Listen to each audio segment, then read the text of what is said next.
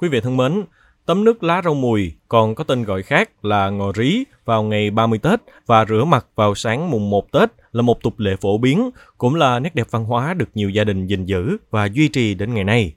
Tục lệ này mang ý nghĩa tinh thần là cách tẩy trần, gột rửa, xua tan những chuyện không vui của năm cũ và cầu mong đón nhận nhiều điều may mắn tốt đẹp trong năm mới. Ngoài ý nghĩa này thì việc tắm lá mùi già cũng mang lại nhiều lợi ích sức khỏe. Tuy nhiên, những người thuộc các trường hợp sau đây không nên tắm lá mùi già vì sẽ gây ra kích ứng không tốt cho sức khỏe. Ngay sau đây, xin mời quý vị cùng tìm hiểu nhé.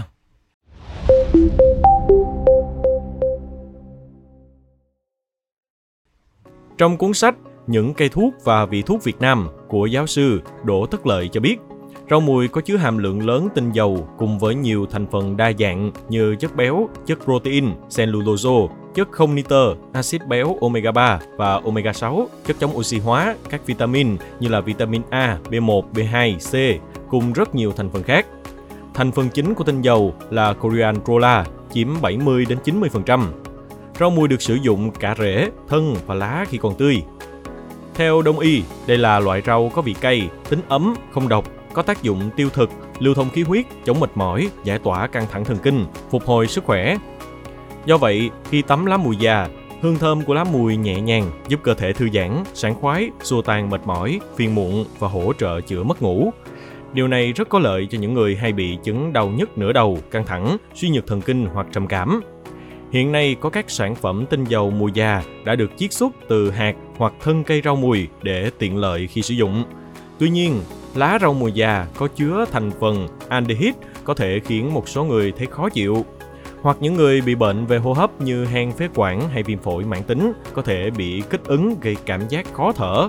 Do vậy, những người bệnh này cần hạn chế sử dụng hoặc phải pha loãng nồng độ khi tắm.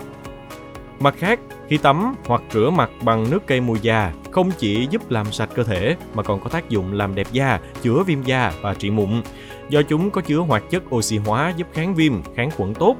Trong một nghiên cứu trên Thư viện Y học Quốc gia Hoa Kỳ năm 2020, khi đánh giá thành phần hóa học, hoạt tính chống oxy hóa, kháng khuẩn và kháng sinh của tinh dầu rau mùi cho thấy chúng có khả năng ngăn chặn sự hình thành màng sinh học của một số chủng vi khuẩn có nhiều trên da như tụ cầu vàng, tụ cầu trắng, trực khuẩn mũ xanh và có tác dụng kháng nấm đối với nấm Candida. Mặt khác, trong cuốn sách Những cây thuốc và vị thuốc Việt Nam cho biết quả mùi có vị cay, tính ôm, có tác dụng phát tán, thúc đậu sởi cho mọc, trị các nốt đen trên mặt. Nhiều bài thuốc dân gian đã được áp dụng và mang lại hiệu quả trong chữa viêm da, nhất là mụn nhọt.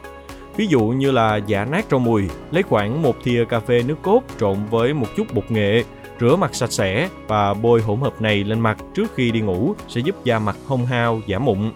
Tuy nhiên, trong lá mùi có chứa nhiều tinh dầu, trước khi sử dụng cần phải xem da có bị kích ứng với chúng hay không.